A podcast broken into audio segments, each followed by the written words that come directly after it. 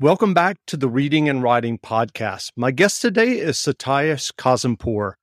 Sathias wrote and published her first book under the pen name S.K. Way. And I should point out that she co wrote the book with her friend Kaylin Way, who could not make the interview today. The name of the book is The Deception Island of Blood, number one. And the other interesting thing that I think you would want to know is Sathias and Kaylin are going into 10th grade. Sathias, welcome to the podcast. Thank you so much. It's a pleasure to be here today. Sure. Well, if someone hasn't yet heard about your novel that you co wrote, The Deception Island of Blood, number one, how would you describe the novel? Um, I would actually go with a review that was written a little um a little earlier. They described it as a combination between The Hunger Games and Pretty Little Liars, which I kind of think well represents the book. Um, we tried to incorporate a lot of things that went into a normal um, dystopian novel, but we added our own little twist. Um, there's a lot of challenges in this book, and it starts off with a committee um, that you know virtually nothing about. And it escalates into challenges that can potentially cause a lot of trouble for the ones competing in it. And I'm curious, what led you and Kaylin, your co-writer, to writing this novel together? Um, so the story behind this is actually kind of funny because um, this was just an inside joke between friends of the roles in this book. They're all based on real things said in real life. Um, of course, not the actions, but um, the roles they were based on things, how we acted sometimes, and the mother of the group, of our friend group versus the playful one. Um, it just kind of led from an inside joke into kind of inspiring a story between one of us from one story to another, and they just kind of connected into developing into this book. And had either of you written fiction or tried to write a novel before you sat down and collaborated on this? Um, the most we'd done before was our own little writing schoolwork writing, on the side writing, but nothing more, um, nothing such as a novel or a published work before this. And I'm curious, what kind of do you remember the the initial moment where you both decided like we should sit down and write this? Well, I actually do. We were sitting in our lunch period, just in one of our school classrooms, and we just decided that since we both really liked this idea, and at the time there was another writer with us, which is mentioned in the book at the end. However, um, due to a personal reason, she was forced to leave. But um, she was also a part of that. We just decided that since we have been talking about this idea a long time, because one of us brought it up a, a few months before, we just decided why not start it? Why not think about it more and see what we can do from there? And how did you decide to self-publish the novel after you had written it? Well, our most um most of our decision was based on like how how well could we reach the audience we wanted. Um we didn't want to traditionally publish right off the bat. We didn't know what we were doing properly back then. We did um so we put in some research. We decided that the best option for us since we really wanted to keep our own independent side of it and wanted to do most things by herself um, was to self-publish. However, all um, both me and Kaylin hope to traditionally publish one day. But at the time, self-publishing was the best option for us after the research we put into it. And can you tell me about the writing process between you and Kaylin when you were working on it? Did you sit down and and come up with an outline or a plot, and then did you work separately, or were there ever times where you were sitting side by side or in the same room? What what did that look like? Um, so we started off thinking that we would able to, we would be able to write this all side by side, all together. Except the problem was, as soon as the first chapter was finished, COVID hit. So we started off, we made a general outline. We decided to write whenever we were together. But as soon as COVID hit, lockdown started, we were forced to be in separate places. So of course we couldn't write together. Um, we decided to make up, make a different document, just kind of write uh, chapter by chapter outlines, what we kind of wanted while we were on a call together and have, um, the chapters separated. We would have one person write one chapter as soon as they were done with that um, they would call the other person and be like, Hey, I'm done with this chapter. Um, you can start your chapter here. And we just kind of go from there and just go back and forth. And I'm curious, did you use any other tools like Discord or anything like that while you were using? And I'm assuming you were using a Google Doc. Yes, we were using a Google Doc. No, we just kind of used our phones, contacted each other, and yeah, no, we just went from there. And were you texting or talking to each other on the phone? Um, just really depended on the day where the per- other person was. Sometimes you would call, sometimes you would text. Okay. And how did you find the self publishing process once you decided to publish via the Kindle? Um, well, the thing was, I was kind of looking into that and I searched up how to publish a book. And the first result that showed up was traditional publishing versus self publishing. Now, I had never heard of self publishing before, and I was really, really curious as to what that was. So I clicked on the link and I was like, oh, this is really interesting. I started reading through the article and um, I started talking to Kaylin about self publishing versus traditional publishing. And that's kind of how all the things started. And we started looking into where we could publish and all of that. And I'm curious, are you two working on another novel now together? Uh, yes, we're actually working on the second book of the Deception, um, which um, was supposed was supposed to kind of have a rough draft done this year, but however, the problem was we kind of gave up on that rough, rough draft. We're starting all over again. We're hoping to have the second book published by around the same time next year. That's great. Well, what writing advice would you offer, especially for any younger writers who may be listening to this interview? Um, the main advice I'd give is when you start off, you may not write like your own writing, but you or you may love it, or you may not have enough confidence in yourself. The fact of the matter is, there's always going to be someone who can support you. There's always going to be someone who's going to enjoy the book to the fullest. Never give up on that writing Sick of being upsold at gyms? My guy, you're currently a base member. For $90 more, I can upgrade you to our Shred membership. For $130 more, you'll be a Swole member. And for just $300 more, you'll reach Sweat Platinum.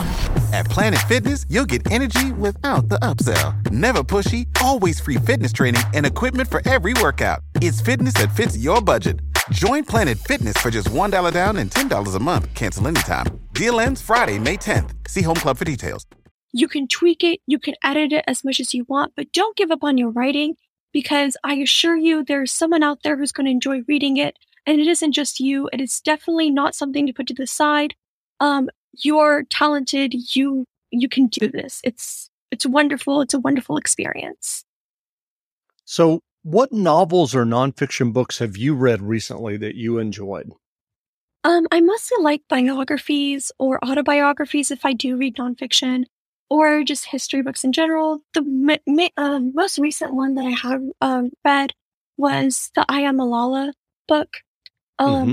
That that has impacted me in so many ways. I enjoyed that book so much. Um, but that was the most recent nonfiction book that I have read. And what about novels? Who, what are some of your favorite novels or something you've read recently that you really uh-huh. enjoyed? Uh, I would say my favorite is Renegades by Marissa Meyer. That is my personal favorite. Um, I know Kaylin loves the Hunger Games. Um, but yeah, those are those are her two favorites: Renegades, Emerson Meyer, and Hunger Games. That's great. Well, I'm I'm curious. Where can people find you online if they'd like to learn more about SK Way and your novel, The Deception? Yeah, so we actually have a website up and running with our novel on there, and um, you can find links to our book from there. Or if you just search up Deception by SK Way, um, you can find more information on Barnes & Nobles, Kobo, Amazon, and a few other libraries, um, such as Overdrive and Bibliotheca. That's great. Well, again, we've been speaking with Satish Kazimpour. She co-wrote the novel The Deception Island of Blood number one with her co author, Kaylin Way. The book is on sale now, so go buy a copy. And Satish, thanks for doing this interview today. Thank you so much for having me. It was an honor to be here. Great. Now, stay tuned for a brief reading from The Deception Island of Blood, Book One by S.K. Way. Island of Blood, Book Number One The Deception by S.K. Way.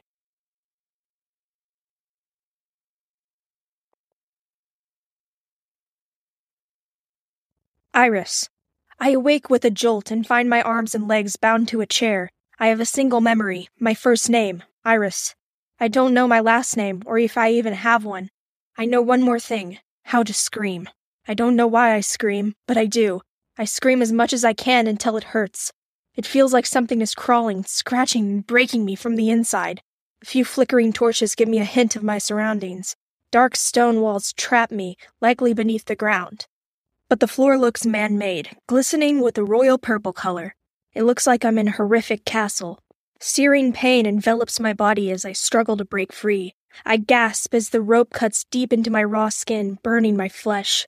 I sigh and abandon my efforts. If I want to get out, my best bet is to wait for whomever locked me here in the first place.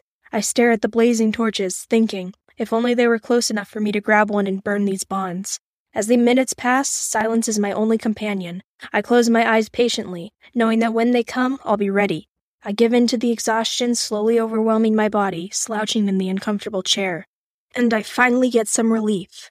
I see black, only black. A part of me wants to stay in this inky darkness forever. There is no pain, no terror, no fear in this empty place. But I know I have to get out. I feel my eyes burning into the back of my head, just the urge to tense up and instead faint sleep. Once I feel the person's breath on my neck, I open my eyes, smirking. She jumps back, startled. She glares fiercely at me, furious at the trick. I bite my lip, slowly beginning to regret my mischievousness. Her stern expression tells me not to mess with her. As I continue to look over her curiously, I judge my odds of escape. They seem pretty low. Wavy black hair flows down the woman's back, blending into a blood red color the further it goes down. On her wrists, there's a glowing bracelet which looks to be made of rubies and black obsidian. The woman's crown matches her bracelet, but has a golden outer rim. It looks to be made of large ruby shards, flawless save for the unusual gap on the right side. Her dress is gold with silver close knitted patterns towards the bottom. The back of her dress trails behind her like a shining river of gold.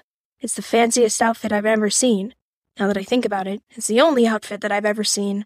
The woman would be beautiful if it were not for the obvious hatred in her empty eyes. Black holes of anger stared at me, but rather than cowering, my eyes met hers as I noticed a flicker of red on their empty canvas. She looks to be in her twenties, so the use of the cane she's leaning on piqued my interest. The cane is black with a golden trail of spikes that spiral down around it, along with a giant red gem on the handle.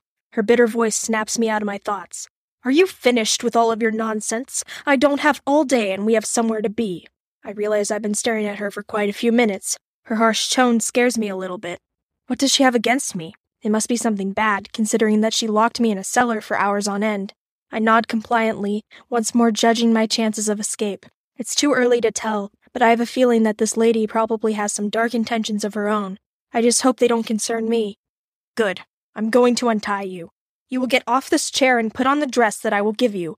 Then you will come and meet me in the hallway. Don't mess around or there will be major consequences. Do exactly as I tell you. Am I clear? I nod again. She gives me a smug, satisfied smile and taps her cane on the ground. My bindings instantly fall off. Before I can ask her about the dress, she leaves without a second glance, the door closing after her with a loud thud. Behind the chair is a little white cabinet. It's the only thing in the room. I'm shocked that I didn't notice it before. Something so bright should have stood out in this musty old place. I wonder, could it have appeared when my bindings came off? I walk over to inspect the cabinet, curious. I open one of the top compartments and find it empty. Dread starts to pool in my stomach. I move on to the other compartment. Nothing. I must have missed part of her instructions. I'm debating about whether to go tell the woman that there is no dress when my eyes fall on a tiny brown ball on top of the cabinet. This can't be it, could it? The ball is the size of a marble with a small crack in it. As I reach over to pick it up, my fingernail accidentally digs into the small crack. I feel a twinge of pain as my fingernail breaks in the crack, but quickly forget about it. The ball vanishes, shrinking, while the contents of its outer shell are turned to dust. I cough as the particles fly around in the air. Puffs of smoke finally clear up. A dress rests on the cabinet.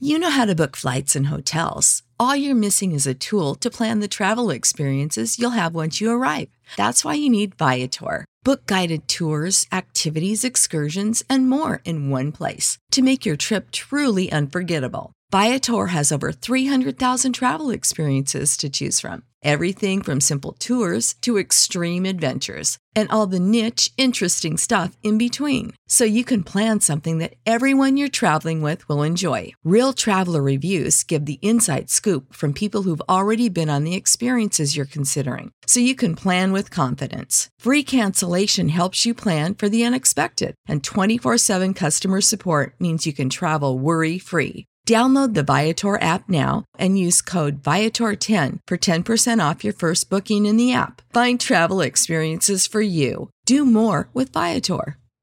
Support for this podcast and the following message come from Corient. Corient provides wealth management services centered around you. They focus on exceeding your expectations and simplifying your life. Corient has been helping high achievers just like you enjoy their lives more fully, preserve their wealth, and provide for the people, causes, and communities they care about. As one of the largest integrated fee only registered investment advisors in the U.S., Corient has deeply experienced teams in 23 strategic locations. Corient has extensive knowledge spanning the full spectrum of planning, investing, lending, and money management disciplines. Leverage Corient's exclusive network of experts to craft custom solutions designed to help you reach your financial goals, no matter how complex they may be. Real wealth requires real solutions. For more information, connect with a wealth advisor today at corient.com. That's C O R I E N T.com. Corient.com.